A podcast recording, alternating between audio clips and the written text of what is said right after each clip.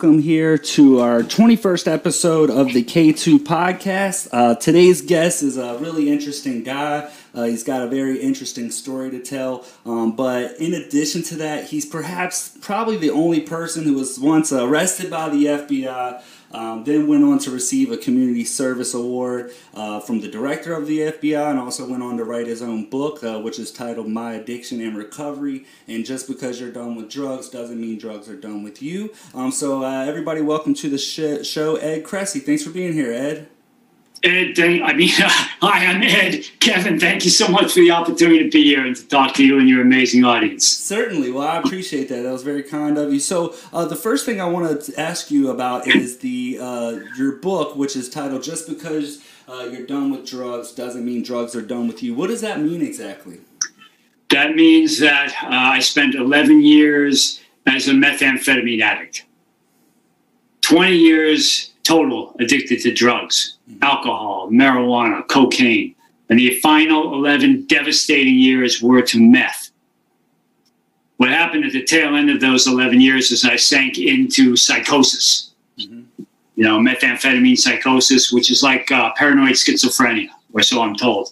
And basically, what that means, Kevin, is uh, I would hear disembodied voices. They would be jabbering at me, harassing me, insulting me, threatening to kidnap and torture me to death. No, I would um, I would believe I would be certain that an FBI conspiracy had targeted me. So I would smash holes in my drywall and rip apart my electronics, looking for hidden surveillance devices. Uh-huh. So I believed well, that's very interesting to me. Could you?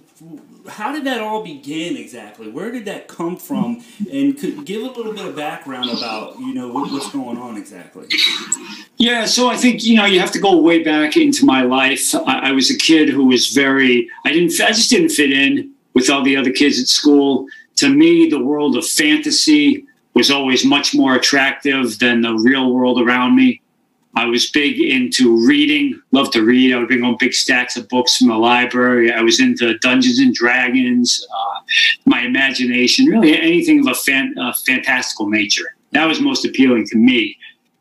That also led to my dream of, of writing a book. It was my dream for, for much of my life. Mm-hmm. To flash forward, when I got into that methamphetamine psychosis and the FBI quote unquote conspiracy that I believe uh, that made my fantasy world my, my reality. Mm-hmm.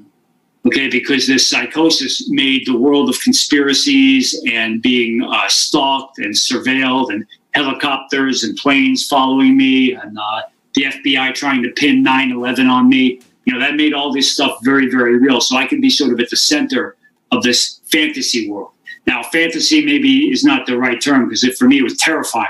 Mm-hmm with misery, man. I, I, wanted to take my life for much of it. I was just filled with rage. I would uh, I would smash apart, you know, anything glass in my where I lived was was history, man. You know, I remember taking a, a 12 volt battery and throwing it at the oven window. You know, the the, the window yeah, in the oven. Yeah, yeah, absolutely. Throwing those batteries until I smashed the oven window. I had mirrors that, that I would destroy.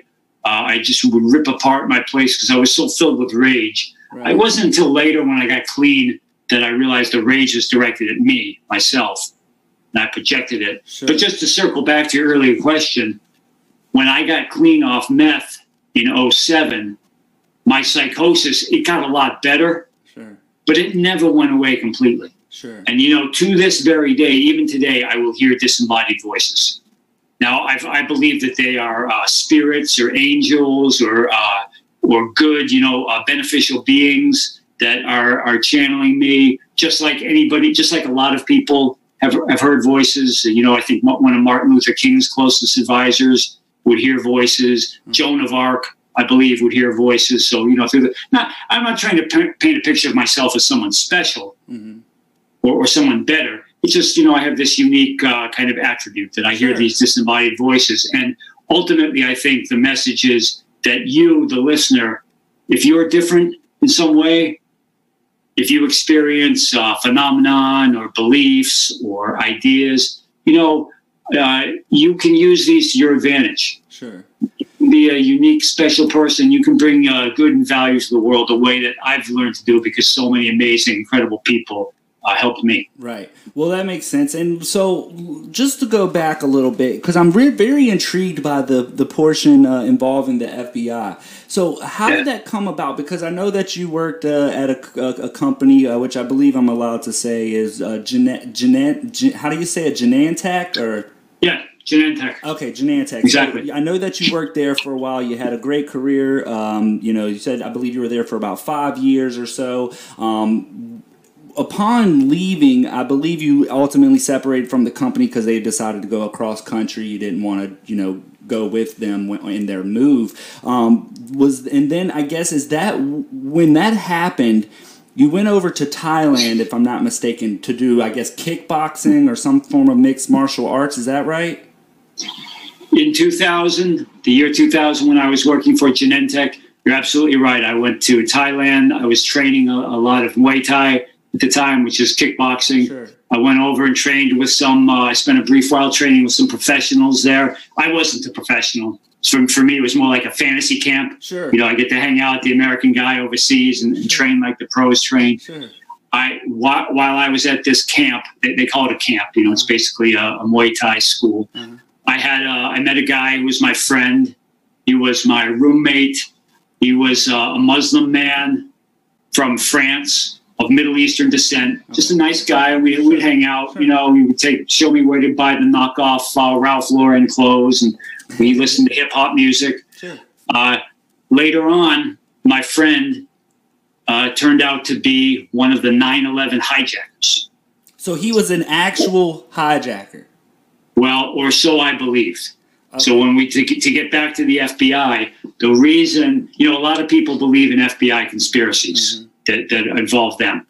Um, I don't know too much about these individuals, except you know my heart goes out to them in many cases because they, they sometimes they do some uh, some tragic things, and Sure. they certainly experience some tragedy as a result of their beliefs. For me, I had a very very solid reason in my mind why the FBI was targeting me, and it was because of that time I'd spent in Bangkok and how I'd had close So- association. Not to cut you off there. I just I want to I want to I just want to understand this really correctly. So what would how did the FBI become into how did you become hyper focused on the FBI? How did they come into your whole horizon as like okay, I think the FBI is I'm involved with them somehow or they're looking at me. What was the catalyst for that? Yeah, the catalyst was I would start to hear the voices, the disembodied voices, uh, after I graduated from snorting meth to smoking it. Uh-huh. So I started to hear voices. I would hear my father's voice talking to me from from behind the walls in my home. I would start to see people following me, people searching through my trash, people trying to break into my backyard. I would find what I thought were fake articles in the newspaper. Basically, uh, I came to believe that someone was gaslighting me. And if you're not familiar with the term gaslighting, it's like a form. Okay, yeah. So for those who aren't, sorry. No, I, Yeah. that makes sense. No, I, I, I totally understand. So, that's that's that's really interesting to me, and um, I actually know somebody who dealt with a similar situation as far as a drug-induced um, psychosis. So I'm a little bit like when you describe what you were going through, I see a direct correlation into what they described as well. It's almost identical. So it's kind of interesting to see that. Um, now, that theirs wasn't. Do, do you do you attribute it to the meth use? Is that what put you over the edge? Is that what you think did it for you? Well, unless the FBI really was following me in invisible stealth bombers and beaming voices into my head. Sure, no, I Uh, understand You know, I say, I mean, it could be, but yeah, I, I mean, I, I think so. You know, Kevin, I, I think the thing that I, I don't know if I was predisposed to a form of psychosis or schizophrenia, Uh-huh. but I, I would say, regardless of any of that, to your point, the the meth uh, brought it to a place where it was uh, terror and horror Sure. and uh, and misery for me, but even more so for the people around me, the people, my family, my friends who love me. I hurt them as much as, if not more so, than myself. No, that makes Um, you know, to get so I, I would start hearing these things and seeing all these things, and, and Kevin, I couldn't figure out why. right. You know, why why are people stalking me? Why am I hearing these voices? It was later on that uh, I went to the FBI website. I, at the time, I was actually looking for help. sure. I, I used to go to the FBI offices and say, "Hey, there's this conspiracy. People are out to get me." Uh, Okay. on this day in 2004, I went to the FBI website, and that's where I saw the picture of my friend from Bangkok. Okay. Now, I, I'd seen that picture in the days after 9 11. I had seen the FBI Sure. website. But back then, uh, in 2001, I had no reason to believe my friend So- from Bangkok. Uh, Not to cut you off. So, is it fair to say that you? So you go to the website. Um, you are involved with drugs at this time. You see the photo of this guy, and then you kind of think about, well, hold on. There was a guy following me the other day, and I thought so. You started to piece these things together and connect dots to things that possibly weren't, you know, even connected. But that's is that kind of what got the ball rolling? Is would you say? That's a good way to put it. Yeah, I knew, I knew, I quote unquote knew that there was a conspiracy. Uh, I knew I had never done anything, you know, wrong or, or illegal other, other than heavy drug use. And uh, when I saw that picture of of my friend, of the person I thought was my friend from Bangkok, Uh-huh. identified as a hijacker, then the dots connected for me in my mind. And that at that time, I thought, oh, now I see. Now it's the FBI that's Did they ever question you on that stuff? Did they ever actually come to you and say, "Hey, you know, he, he wasn't," or was there any ever kind of uh, follow up on your story? Yes. So I, the, the first tip I submitted to the FBI was in 2001. I s and I wrote them a little note uh, on their webpage. I said, hey, a guy I knew in Bangkok, he looked a little bit like one of the hijackers. But there, there was no reason for me to suspect, you know, other than that physical resemblance that I had actually known the hijacker.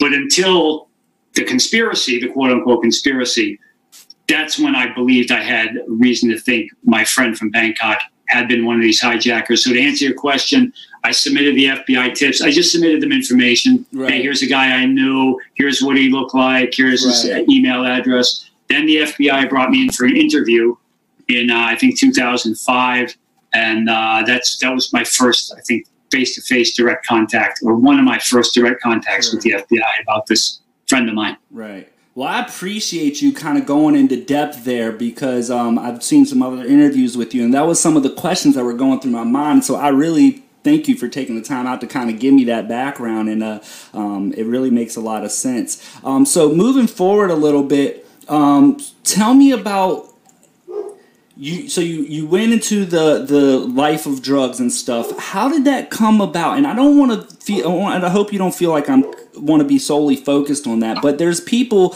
that i think that struggle with drugs. It's kind of something that's swept under the rug something that's not very talked about even stuff as such as um you know how people get involved with these things because a lot of the times you see it in people of all walks of life it doesn't matter where you come from you can go to very rural um, uh, country areas and it's very prominent or you can go into the suburbs where people tend to have a little bit more money and it's sometimes swept the, under the rug so how did your how did you become involved with that where did it stem from and uh, what was your introduction Well, well, first of all, you're absolutely right. Drug addiction does not discriminate. When I was in rehab, one of the guys I was in rehab with had been the most valuable player in Major League Baseball. okay Another guy I met in rehab had been uh, in the ba- in a band, one of the biggest bands in the entire world. I'm certain that if I mentioned the name, you would know the band. You would have heard of them. So it- fame, fortune, money, just like you say, Kevin, addiction doesn't discriminate sure as far as you know the core reasons i think if there's or, or the root causes of drug addiction? If we understand one thing about addiction to drugs the one thing that we might try to really understand and grasp is that for the addicted person like me drugs are not the problem. Mm-hmm. Drugs are not our problem. Drugs are our attempt at a solution makes when we're using sense. Yeah, when we're using drugs addictively, or you could argue when we're doing anything else addictively, whether it's gambling, unhealthy relationships, workaholism, overeating, whatever, we're doing those things because they distract us from our problem. Right or because they solve our problem. They make us feel like a person who's able to overcome our problem. exactly You know, for, for me, the problem was I hated myself. I was always that bullied kid who escaped into the world of fantasy. My problem was I never pursued my dream of authoring a book. Mm-hmm. Drugs made me feel like that, that person I never had the discipline to be. sure Drugs made me feel like someone who could bring value to the world around him, even if that value is being a, a minor league Coke dealer or, or the guy that had the Coke or the meth at the party. Um, drugs, the insidious thing about addiction is as a solution, drugs work. They absolutely work for a while Right. and temporarily. Right. Yet when drugs fail as a solution, they often fail catastrophically. Right. And you know, to, one thing that I've noticed about the drug world, I should say, and um, because I've had friends, I was a I was a, a young buck once upon a time. You know, I've, I've been to parties. I was you know high school, college parties, stuff of that nature. And one thing that I've noticed about the drug community, um, and I don't maybe that's the wrong term to use, but what what I'm getting at is that when you're describing some of the things that you were going through, I've heard you say that you know you had some issues with bullying, you weren't really accepted in school, you kind of felt out of place, like you know you were kind of uh, the odd man out, so to speak. When you get involved in some of these type of groups or cliques that tend to be in, into drugs, that group and community is very accepting of people a lot of the times. Um, you know, like like they they tend to be almost. It sounds so weird, but a community in some ways. I've seen it where you know. So it, I, not only just to, I'm just trying to add to your point that yes, the drugs work, but also I feel like the people will kind of try to also make you they work as well in the sense that hey, you know what, I'm accepted somewhere. This is a community I'm a part of. This is kind of I get along with these folks. You know, now granted you're getting probably along over the wrong things, but you you know hopefully you get my drift there and where I'm going with that. You know. Kevin, you are you should be the you should be the guest and I should be the host. You, No. This is beautiful. You got you hit the nail right on the head. Yes, the community is for for me. It was you know going to the strip clubs at two o'clock on a Tuesday afternoon. Sure. You know, it was the lifestyle. It's the community. That is a more of an attraction than the than the being high. For me, it was knowing uh, who to call from the payphone and the code words to use. You know, I wanted Joe Montana. Mhm. Joe Montana is a football player who wore number 16. So you use that code word that they know you want a 16th of an ounce. Yeah. Um, you know, to ride my motorcycle with the San Francisco fog washing uh, into my face because this was back before the days of motorcycle helmets being the law.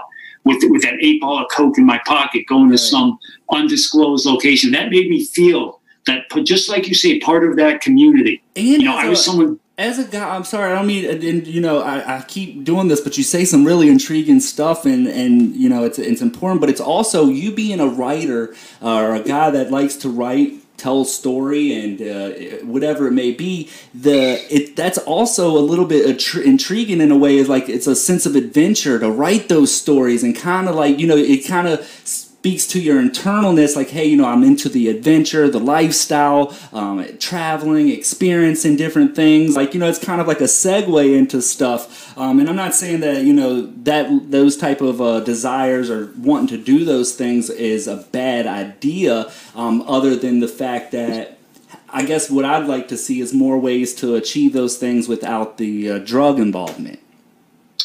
That's that's beautiful, and uh, that's always the, the the the risk is to glorify drug use. You know, on my uh, on my arm, as your uh, audience can see, I got a, uh, a tattoo. This is Hunter S. Thompson. Uh, this is the cover of a book called Fear and Loathing in Las Vegas, Huh. uh, which was my favorite book growing up.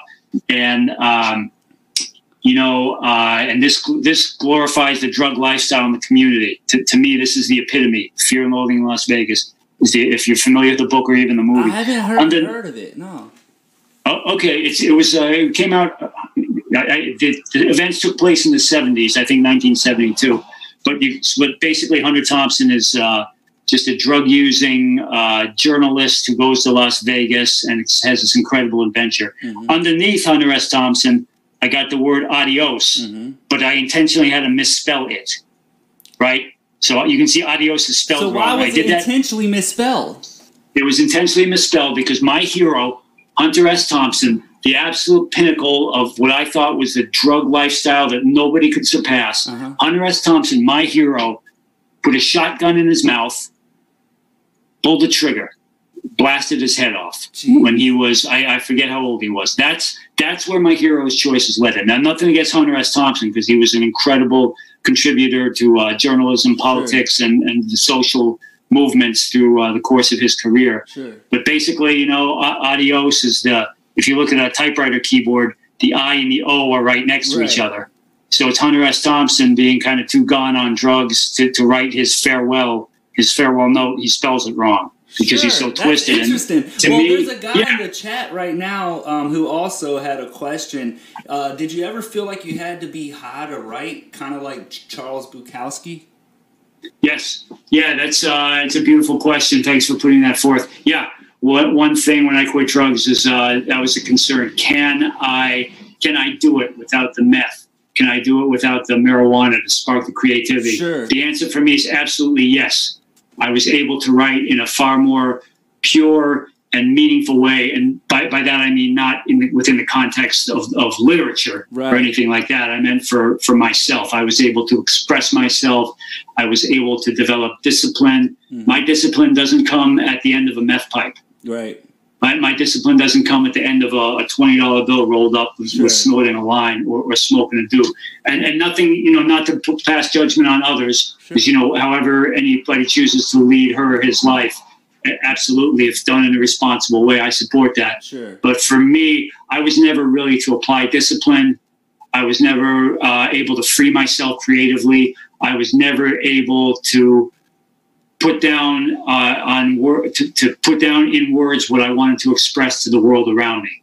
Right. That was that's the, the key to getting me to achieve my dream, Right. writing a book. Well, I- that's amazing, and uh, and we're and I want to get to your book here uh, um, a little bit later on. Um, but before we do that, I, I kind of want to talk about the when you're coming back from Thailand because you went over to Thailand, you did the whole kickboxing or Muay Thai uh, deal, and you come back into the United States. What would what did you did the trip just end and you were just done and you come back? Then and, if i'm not mistaken that's when the heavy meth use began was when you came back into the united states. You, you know your plane landed and you said i began to use every day. Did the meth use start in thailand and then when you came back you found that you were craving it? Or what how did you where, where did you where did it get going? When when you got involved into that where did how did that happen coming back Yeah, I never did. A, uh, I never set out did a line of meth intending to sink into meth psychosis. I started getting. I started using meth uh, regularly in '96 Mhm. because the cocaine was too hard on me. as ridiculous as that sounds, Mhm. I was doing so much coke that it was just really messing with me. And I thought, well, meth I could do less of it, spend less money, whatever. To answer your question, what I achieve is a balance in life, Mhm. or, or not a balance, but more of a seesaw. Mhm. And over here, I had things like my career, Mhm. and my home, and my relationships, and my motorcycle, uh, my fitness. You know, my my kickboxing, my competitive uh, kick kickboxing. But you know, Kevin, I was using these things more as a facade. I was trying to project an image to the world and to myself that I was not an addicted person. Mhm. This is a common thing. You know, we say, well, hey, I got this career, I got this home, this motorcycle, I'm kickboxing. This is not what addicted people do. sure Therefore, I must not be addicted. right And on the other side of the seesaw, I had my binge using methamphetamine. Every Saturday morning, I would go from the kickboxing gym straight to my buddy's house. We would snort meth, drink Budweiser, 40 ounces. I don't know if we were drinking 40, tall boys, whatever. Yeah, I. I smoke, yeah, smoke bong hits and uh, and Marlboro cigarettes until you know Sunday night.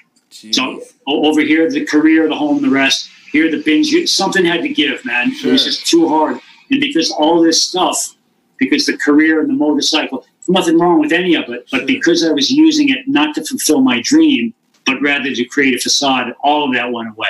When I say went away, it doesn't mean you know I, I stopped caring about my home. I lost my home. right I lost my, or better, I, I threw them away. I threw away my career. I threw away my life savings. I threw away my kickboxing career. I threw away my beloved dog. You know, I threw away all my relationships. I was lucky to get most of them back. But you know, those things, uh, the things that we that we use as uh, the, the, the illusion that drugs give us as as a solution.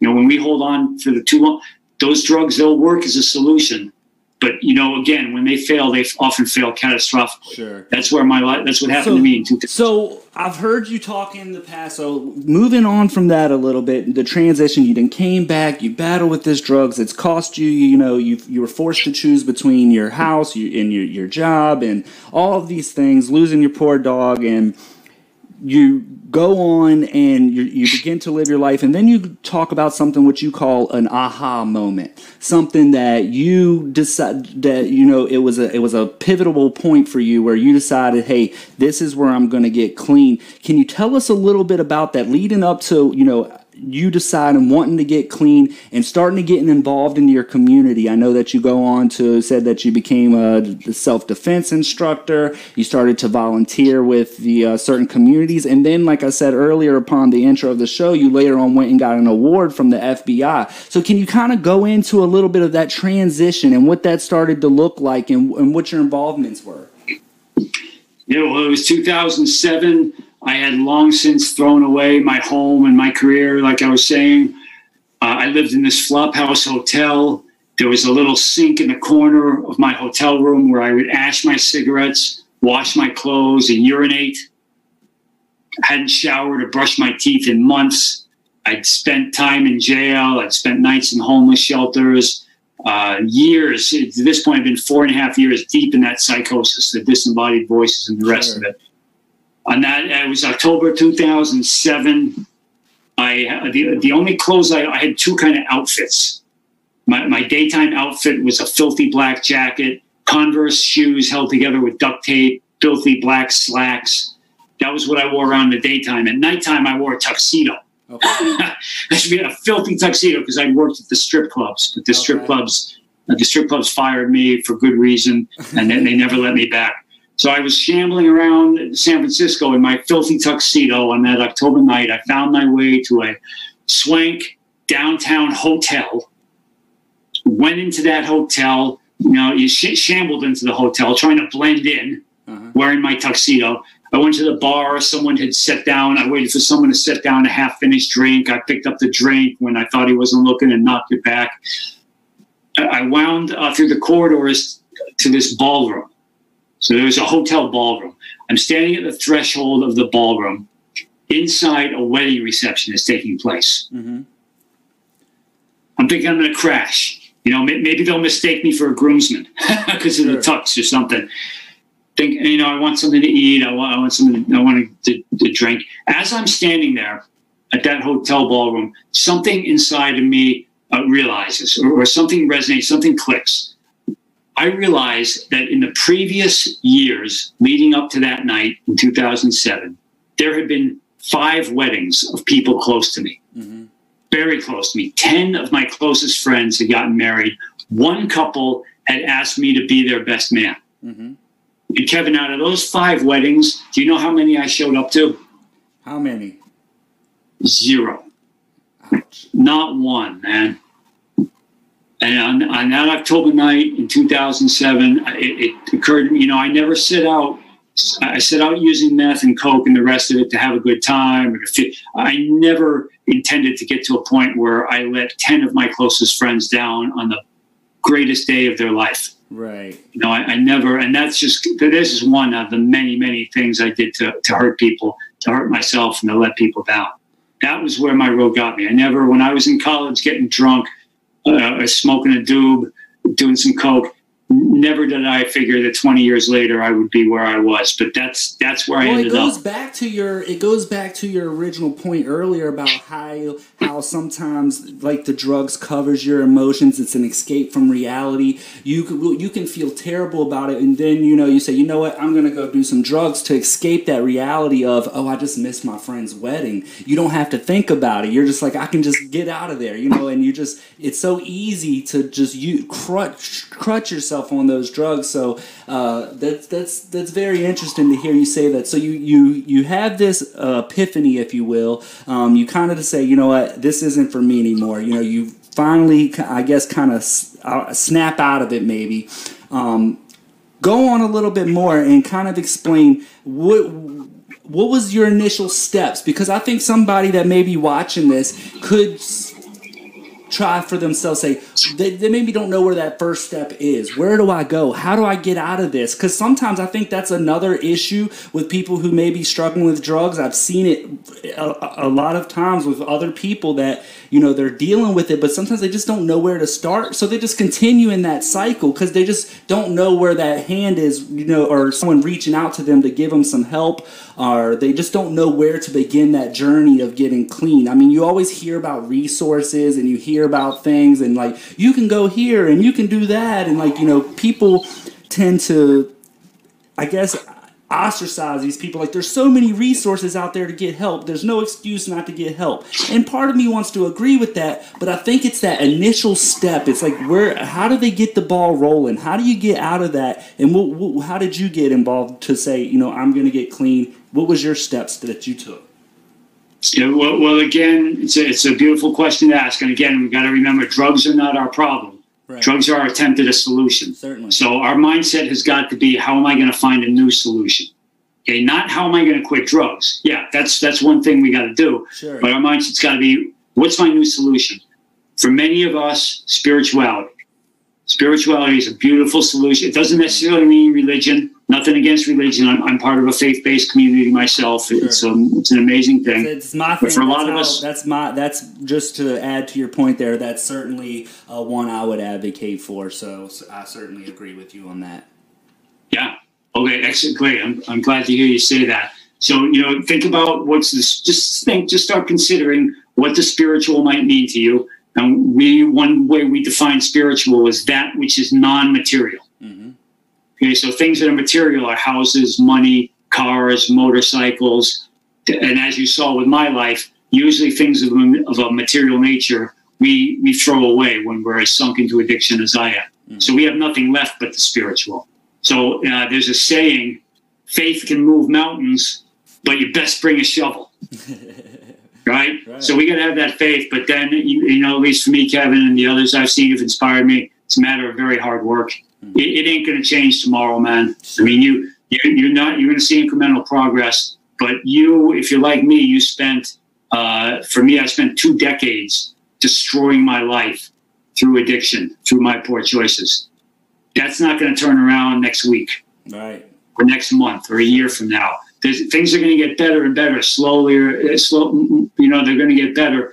But just put, set yourself in for. Uh, Uh, keep, get your mind squared away for the long haul. It doesn't mean a long haul of misery. Doesn't mean a long haul of, of, of nightmarish. Uh, I mean, there will be times like that that you need to persevere through. But for me, I went to 12 step meetings twice a day, three, four, five times a day when I was getting started. I did a meeting every day for 90 days, a 12 step meeting, that is. I got a job at a, a Christmas tree lot. Okay, I'd worked at Genentech, like you said. Genentech was the best company in America to work for, according to Fortune magazine. Mm. They treated me very well. Yet here I am lugging Christmas trees and, and, and tying them down with twine on the tops of people's cars. But that's what I had to do if I was going to get back. Uh, I pursued. I got a lot of mentors. I approached people. I asked them to help me. I looked at what people were doing who got to places where I wanted to get meaning they had escaped their own addiction right. to lead beautiful lives. I, I, sought them out. I listened to what they had to say. Not 100% of what I heard made sense to me, but that's okay. Yeah. You know, I, I listened, I listened, I listened, and, and I took what was meaningful to me and applied that. I meditated. Meditation was such an important part, and today, even today, remains an incredible part of my ongoing meaningful life, being able to lead that meaningful life. Meditation, fitness, nutrition, um, just a lot of hard work. You know, they say that it doesn't matter what your plan is as long as it's not your own. Sure. You, you know what I mean? Yeah. So, yeah. So we, you know, we when we it helps for us to accept the fact that our own best decisions guide us to places like the threshold of a hotel ballroom in a filthy tuxedo. Right. Those are my best decisions. I needed to push my ego aside and think, well, maybe these people at the 12 steps have some ideas that are better than mine. Maybe the uh, maybe the person at the faith-based community has an idea that's better than mine. Sure. Doesn't mean she or he is a better person. It just means, you know, I got to Yeah. listen more. Absolutely. I got to work harder. I, I agree with you on that, and especially because, like you said, you know, you've you've been doing things quote unquote your way, and it had nothing's changed. You, you know what I'm saying? What you know, you nothing's changed. So you might, why not give something else, a, you know, a chance? Um, so I Yep. think that's important. Now, was there a specific person in your life that was able to that was there a conversation? Because i just want to hit on that a little bit uh, a little again a little bit. Um, was there a person that came to you and said hey ed this is, let's let's go get you clean or did you seek it out? And did you say i'm just to go to um, like what was that initial step? Like what was that one that where you went and like where did you go? Who did you talk to? When you had that uh-huh moment and you said i'm to get out of this where, where where did you go who did you rely on 12 steps, AA. You know, the one thing about AA is they're great at saving lives.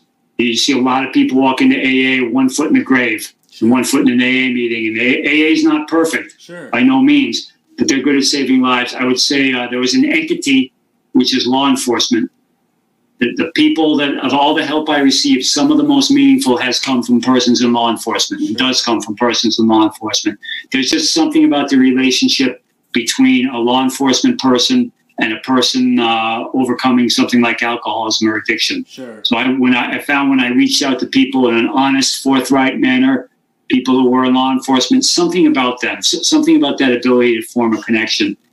Uh, and there were two people who come to mind, Joe and Erica Alioto.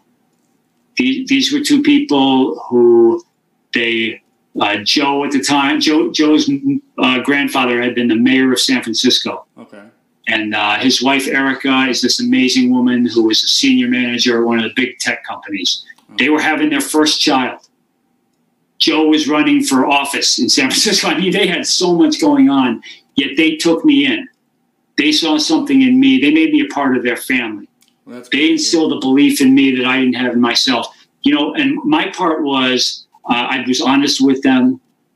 I uh, I gave to them, meaning you know I, I gave of myself. I, I didn't give them you know things. I gave of myself. Right. I uh, I applied myself. I was forthcoming about my past. Right. I, uh, I I listened to them. You know, when I put myself out there, Joe and Erica Alioto were just uh, two incredible people who gave me the family that, that I had pushed away, meaning my family I pushed away, and they helped me build my life. They they painted a vision of my future that, that I couldn't see, and they made it real to me until I could live that vision. They Sure. they held me up until I was able to walk on my own two feet again. There are many other people too, uh, but Joe and Erica Alioto, th- those are two people who I most have to thank for showing me that there was a, an Ed, there was a future Ed when I didn't Right. believe that, you know, all I knew was the Ed of the past, the, Sure. the Ed I didn't like. You know, they, they showed me a path to a new way of community service, uh, especially. So, Yeah. how, tell me a little bit about your community service involvement. Um, you know, what made you? I, I'm, I'm get, assuming they had a big role in that, but also, how'd you get involved with? Because I'm leading up to you receiving the award from the director of the FBI. So, tell me a little bit about that journey and leading up to that, and how that came to be. Absolutely. Again, the challenge is not to quit drugs. The challenge is to lead a meaningful life. Mm-hmm. That's what we're after. One important way for me to lead that meaningful life was through community service. And because I had all this paranoia around law enforcement, something compelled me to face my fear by serving my communities uh, through law enforcement, meaning volunteering for law enforcement. I started that path with the fire department. I became a volunteer first responder. I took a, I earned an EMT certification and became uh, went on a lot of ride-alongs with paramedics in the fire department. I took a lot of disaster preparedness training. From there, I was on a parallel track, and this this took years and years. My parallel track was I became a Krav Maga instructor. Krav Maga, for those who don't know, it looks like martial arts if you observe it. It's really uh, more of self-defense. And I, I applied uh, what I learned in kickboxing and elsewhere to the study of Krav Maga. Eventually, I became a Krav Maga instructor. So here I am, volunteer first responder, other forms of community service. Same time, I'm uh, doing this Krav Maga. At the same time, I'm still grappling with these paranoid fears of the FBI. I still think that they're trying to pin 9/11 on me. I still think, oh man, I was supposed to be, uh, I was supposed to have been an undercover FBI operative, and all the conspiracy was a form of training, and I blew it. Okay, I'm, I'm still having these Well, types of and, ideas. and, uh, just to, and I'm and forgive me here. You don't have to answer this if you don't want to. But if you were an undercover operative for the FBI, is that something that you would be able to disclose? And I'm not asking you, as like I'm, I'm, I'm asking that because there, it, it's. I had uh, there was another instance uh, of, of somebody who I was speaking with uh, who had a like I said a similar story to yours, and he lost a lot of friends um, that believed that he was somehow working with the FBI and that you know he was labeled a snitch and nobody wanted to talk with him. Did you deal with any of that, or is that something that you didn't care about? And did were it, were there any involvements? Like, what was your total involvement with the FBI? Did you work with them closely, or was it more of just a learning experience for you? What, what what's your total involvement there? So if, if you're asking whether I was ever an informant or an undercover, no. Okay. I've, I've never in my life been on the FBI's payroll. Um, I, I probably would have been if, if the opportunity able to present would you, itself. Would you be able to disclose that if you were? I wonder if that's something that somebody is, if they are. Yeah, I don't know. That's a good point. Yeah, I don't. I don't know that I would be. Yeah, there's, I mean, people have. You, you have, uh, you know, the the um, Joe Pistone. Uh, I might be mispronouncing his name. The guy that Johnny Depp played him in the Oh, yeah, movies. yeah, infiltrated yeah, the mob. So yeah. then you know, maybe, maybe uh, if it were true, then like, but that's that's all hypothetical. Uh, the point is, you know, my my involvement came when I I realized, you know, if I was going to get over this paranoia of the FBI years after I quit meth, I, I was really going to have to face my fears. One of my Krav Maga students happened to be an FBI SWAT team agent. I made it known to him I wanted to volunteer for the FBI as I had done for the fire department. Uh, he was kind enough to get me to to to um, to arrange for me to train an unarmed self defense session for some of the SWAT team guys on the FBI. So here it's so ironic because the, the very people I've been so afraid of. I mean, if they were going to come and, and kick down my door and rappel uh, down the side of my building from helicopters, it would have been the FBI SWAT team Sure. Right? Right. so here I am. I'm training them in self defense, and these were just uh, an amazing group of people. They treated me so well. They uh, they appreciated my volunteer efforts for the SWAT team. They nominated me to a selective. Uh, it's called the Citizen, the FBI Citizens Academy. I've heard of it. I, I'm yeah. Oh, you've heard of it. Oh, I'm so grateful. Yeah, no, my, I'm so mom, grateful. my mom actually, if I'm not mistaken, was a part of that. To believe it, or Nice. not. Yeah. Um, I, I'm not sure if she, I, I'm not sure if she actually. I know she. I'm not sure if she got accepted, or I might have to ask her on that. But I'm not sure she actually got accepted and did it. But I think she did. I'm almost certain. But I was so young at the time. Um, she kind of grew up with a passion for law enforcement. Went to school for criminal justice with like a concentration in forensic science. It was something that she was passionate about. Um, so uh, ultimately, she went to school for it, got a degree, and I think she went to the Citizens Academy as well. So that's pretty interesting. Oh, cool. Yeah, that's a, that's a coincidence. Well, I hope she had a good experience. I know mine was a wonderful experience. I'm so grateful to the FBI. They gave me a chance. They knew all about my past. They knew I'd been arrested for a felony. They knew I'd been convicted of uh, firearms misdemeanors. They certainly knew about all the the weird stuff I had sent them. You know, the the letters I would send them about conspiracies. Yet the FBI, so much to their credit, gave me a chance, and, and a lot of the reason the FBI gave me a chance, or at least some of the reasons, because I had started working criminal justice reform. Okay. I began, I'd been volunteering uh, and working for an organization that delivers entrepreneur and employment training to currently and formerly incarcerated persons. Okay. The FBI, so much to their credit, really supported that work. They brought me into the Citizens Academy. From there, they gave me opportunities to speak at events. Uh, the, I didn't realize this, but the FBI does a lot of work uh, raising awareness around opioid addiction Interesting. and other forms of addiction. Yeah, that that's interesting. That's great. I didn't know. So, um, you know, I, I kind of want to get your take on a little bit something that's I wouldn't say it's off topic, but it's a little. I'm hearing so much great things about you know your involvement with law enforcement, the interactions. Um, but I heard you say in the past that you were treated, you felt you were. Maybe you'll have to correct me or clarify exactly what I'm saying, but it, there was something along the line like you were treated unfairly by the guy who arrested you, but ultimately you had built some kind of relationship with him afterwards and realized that maybe that wasn't the case. Um, can you clarify that a little bit? Does that make sense? It, it, if uh, I was arrested several times, so uh, you know, once the uh, the cops stripped me naked, oh man, they threw me in a padded cell for 24 hour observation. That I, I was very resentful towards those police. I wanted to sue yeah, well, I wanted to sue the police department. Thanks in large part to persons in law enforcement, and thanks to our sisters and brothers who were incarcerated or are incarcerated, who inspired me by through their life's transformations. I arrived at a point where I am grateful to those cops who stripped me naked. Right. You know, they were looking after my safety. If I had gone into GP to the general population talking about how I was an undercover FBI operative, you wouldn't have lasted. That, I wouldn't, wouldn't have been yeah, good for anybody. You would not have lasted.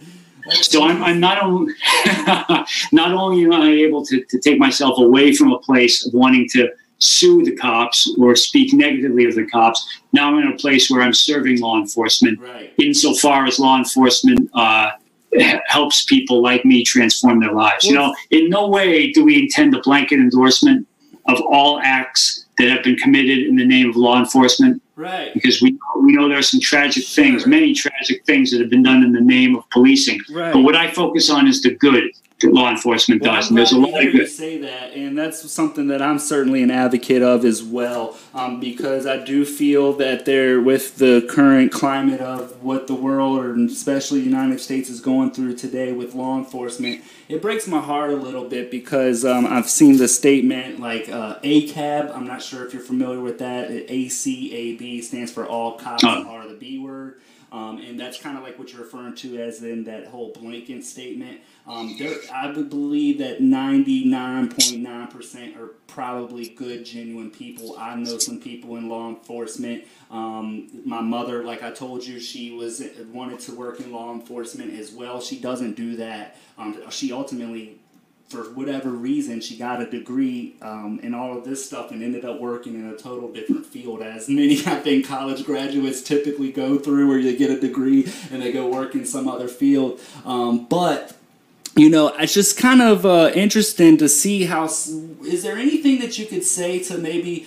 And, and you and maybe you and you don't have to answer this. So I hope you don't feel pressured to. But is there anything that you could say or would want to uh, say to the people that are, are believing that all cops are these just like you just see this stuff going on about defunding the police and all of this. Is there anything that you can think of to like, or maybe I'm not wording it properly, but is there something that comes to mind or anything that you could say about that to kind of, or what you believe is happening with the police right now? Police officers are human beings just like you and I. Certainly. They do some. Some of them do great things. They they make mistakes like we make mistakes. They uh, their their lives are at risk uh, every day. Um, they you know it's it's a challenging question for me to answer because I, I feel like sometimes I'm coming across as if I'm defending actions right. that and, are no, indefensible. And I, I want to make that clear as well. There, like you said, there's some instances where you see that there's a, clearly an issue there. There's clearly a problem there.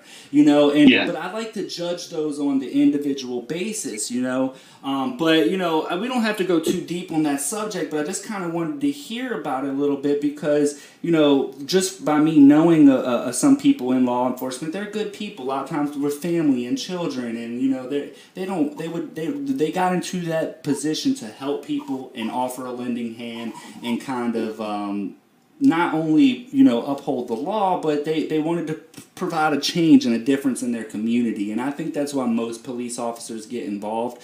Um, but I do agree with you uh, to some extent that uh, or maybe maybe you can shed some light on this is the the reform of the police. You know, I think there is something like where you got involved, where you saying was uh, you got into self defense training. Some of these guys in the FBI, and I think there needs to be more of that, where these guys are given a little bit more training. People like yourself to get involved and get more uh, connected with the community to offer some better solutions when these police officers interact with the, the community. Because I think sometimes they feel so in fear, they're so worried about how they're perceived through someone's eyes, and it kind of creates this standoffish type of. Uh, um, feeling in the air. You know what I mean? So it's like people like yourself to get out there and train them and that type of stuff. I, would like to see a little bit more of that. Like you know, I'm because I'm not on board with the whole defund the police uh, portion, but I am on board with reforming and kind of offering more training to these officers, offering more resources, not in the sense of you know giving them more weapons or thing. I think they have all the things, tools that they need, but um, just more community involvement is what I think would be beneficial. Yeah, and you know what I said before about uh, cops putting their lives uh, at risk every day. What, what I think, what's important to remember about that is when we see people at a human to human level, when we look past uniforms, whether it's a uniform of a police officer or a uniform of someone who is in prison, when we understand that behind bars and behind badges beat the hearts of human beings, meaning when we can take individuals from polarized groups, and in our society, you don't get groups much more polarized than persons affected by incarceration and by police officers. So when we can find common ground between right. human beings from those two groups, we can often take that little bit of common ground and expand it over uh, society Certainly. and over community. So I think to get back to your earlier question, you know, think of a think of a fortress you know, a giant fortress, and it's a fortress of good.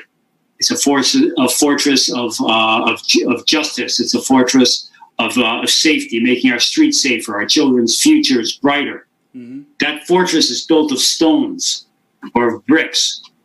And each stone and each brick is a human to human interaction.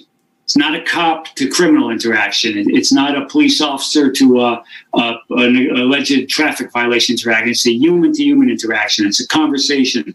It's a seeing uh, what makes us similar versus what makes us different. Right. And when we get those little conversations, one brick, one stone does not a fortress make. But when we start having these conversations, when we say, you know, hey, you're a police officer, I'm, I'm Ed Kressy, the, the guy who was addicted to drugs for 20 years. Yeah. But when we can sit down and find what bonds us, what we have in common, and probably at our core, we want the same thing. Yeah. We want safer streets. That's we want brighter futures for our kids. We, no, we, then we take I don't know. I think I don't mean to cut you off. I was just thinking. I think that's a great. I mean, that's very powerful because somebody like yourself from uh, and you know we won't elaborate on this too much longer but i was just thinking to myself you know as somebody like yourself you know being that you were involved with the drugs you had dealt with you know uh, a, a, rough patch in your life that you know you struggle with, but that's not who you want to be identified as. There's more to you past that. There's something more there. And you could say the same for police officers when you see they have a uniform there, but there's something past that. So I think if everybody can get past those things and kind of like look at people for more than oh they're they're they're a police officer they write them off or that's a drug uh, a drug uh, drug head let's just write them off or this guy's a homeless man let's just write him off and you go down the whole list if people can trying to get away from that and start looking at each other as human beings, like you say, I think that's going to go a long way. I think that's going to be very important.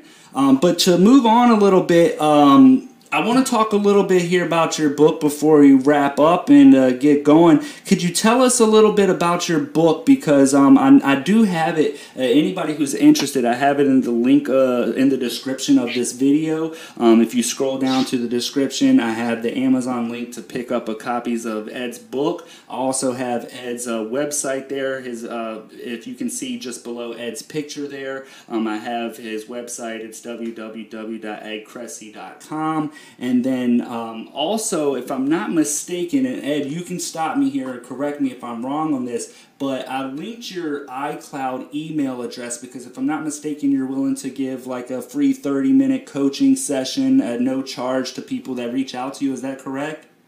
You know, I, I was I don't do free sessions anymore, but I do a sliding scale. So you just pay what pay what you can. If you can't pay anything, that does not exclude you. I'm, I'm here to help you. That so you're perfect you're more than I think that's reasonable. Well, I did put your email down there for anybody interested to talk with Ed, kind of get a little bit more information on that. He does offer some coaching, but let's talk about your book a little bit um, because it's I haven't got to read it to, uh, yet, but I'm excited to look at it and kind of. Um, because I've heard a lot of great things about other people who have read your book. I've, like I said, I've watched videos and other podcasts with you, and some I've watched a video of with Defy, Defy uh, uh, Ventures video where your book launch came out, and those fellows that you were on with seemed really happy about your book, and they complimented your writing style, and um, they had a lot of positive things to say. So I was definitely intrigued by it. Um, could you tell us a little bit about it?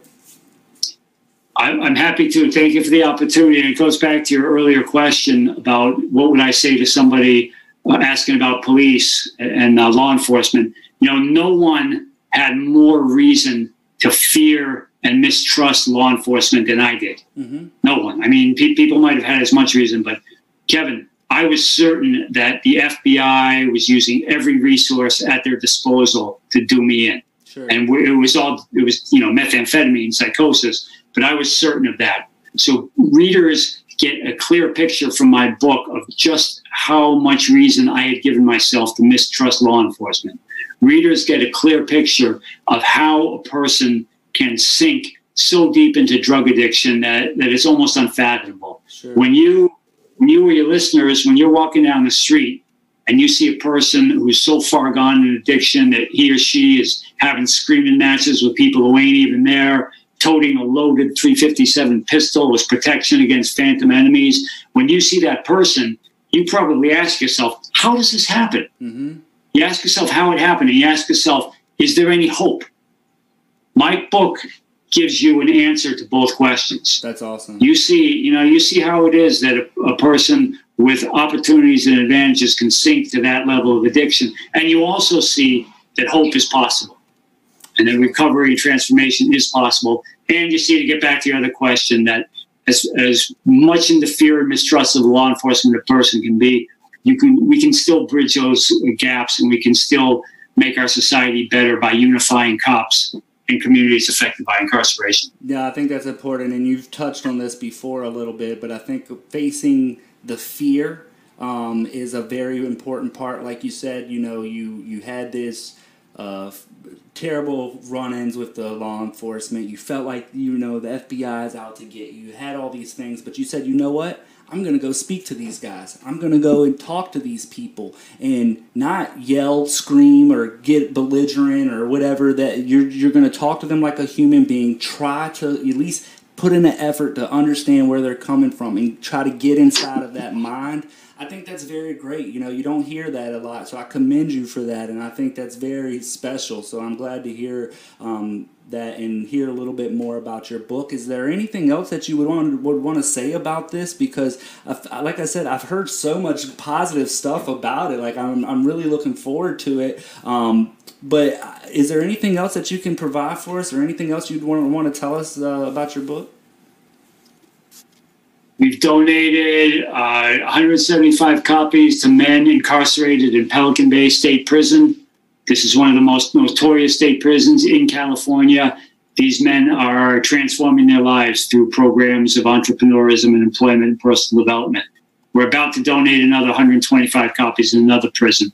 So for you, uh, for your listeners, if you shoot me an email and you uh, send me a proof of purchase uh, of your book, of my book, a receipt, on your behalf, we will donate one copy to an incarcerated person who's turning her life around or his life around. That's amazing. So for listeners of, thank you, listeners of the K2 podcast, yeah. shoot me an email to say, hey, I'm a friend of Kevin's. I bought your book and uh, we'll donate one on your behalf. That's amazing. I appreciate that, and uh, I, I think that that's awesome. Uh, you're the first guest to offer something like that, so that I think that's amazing. I like to see people um, change their life for the better, um, no matter where you're coming from, what the circumstances. So thank you very much, uh, Ed, for that. That's that's wonderful, sir.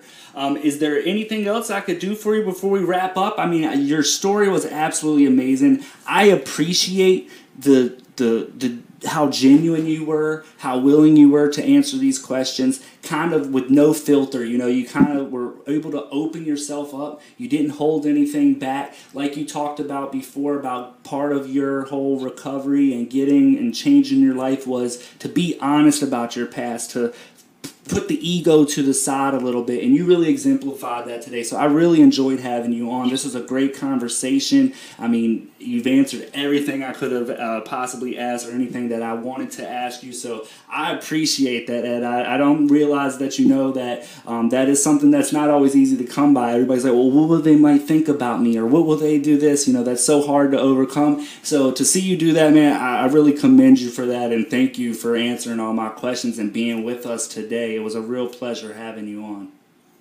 It's been my pleasure, Kevin. Thank you so much. I'm very impressed by your knowledge of uh, of where of, of, the other places I've appeared in my my work and my story. Yeah, Thank you so you know, much. Uh, just to uh, just to I, am going to definitely contact you after the show. I want to send you a link of the show so you can watch it back if you like or anything. Share it with any of your friends. But also, I wonder if uh, you could reach out to John if you're still in touch with him because I'd like to have him on the show as well. Um, and reason being is I know he works in finance and things like that. Um, and I'd like to get kind of his take uh, on things and uh, talk about finance and some of the maybe he has some investment tips for the audience. I often talk about stocks and um, trading and uh, ways to save money, how to become in a better financial situation. So, if you're able to, I'd love to uh, have a conversation with John, or uh, maybe you're able to put me in touch with him because I'd like to have him on the show at some point if you're still uh, if you still talk to him.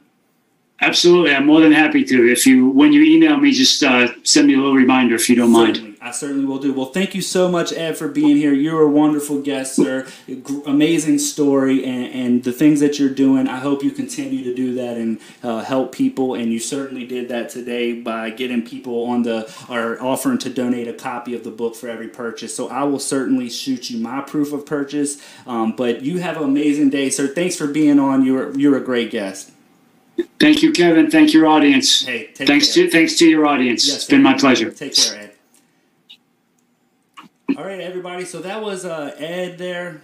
Got to get rid of my email. Sorry about that. So that was Ed Kressy. I mean, what a nice guy. I mean, interesting story. You know what I mean? He, he I think he offered a lot of insight. Um, please hit that like button on this video if you liked what Ed had to say. Uh, if you like enjoyed the conversation we had, you know, I kind of decided to do things a little bit differently today because typically what I'll do is you know, I'll prepare a bunch of questions and try to be all proper on doing the interview. But today I wanted to do something a little bit differently, kind of just do away with all the questions and just have a conversation. You know, that's something that when I got into this podcast, it was about building connections, talking to people, just having a conversation. And I felt like I was able to do that today with Ed. And it also gives a little bit of a validity to me being happy about doing that. Just get rid of those pre-planned questions and just have a conversation.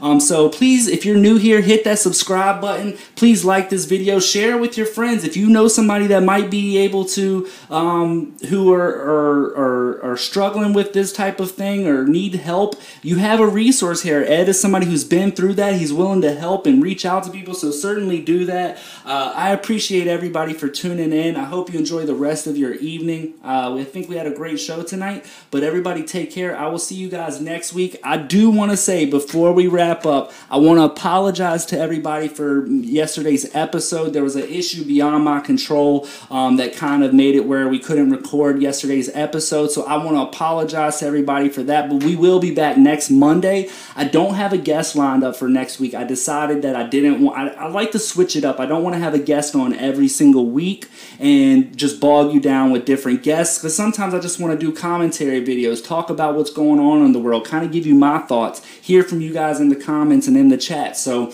um, we're going to continue to do that. So next week, we're just going to have a regular old episode. We're going to talk about some interesting topics. There's some really interesting things going on that I want to get down to the bottom of, but I do have some guests on the calendar coming up, and I will be announcing those very soon. But I hope everybody enjoys the rest of their day. Thank you for tuning in. God bless you all and take care.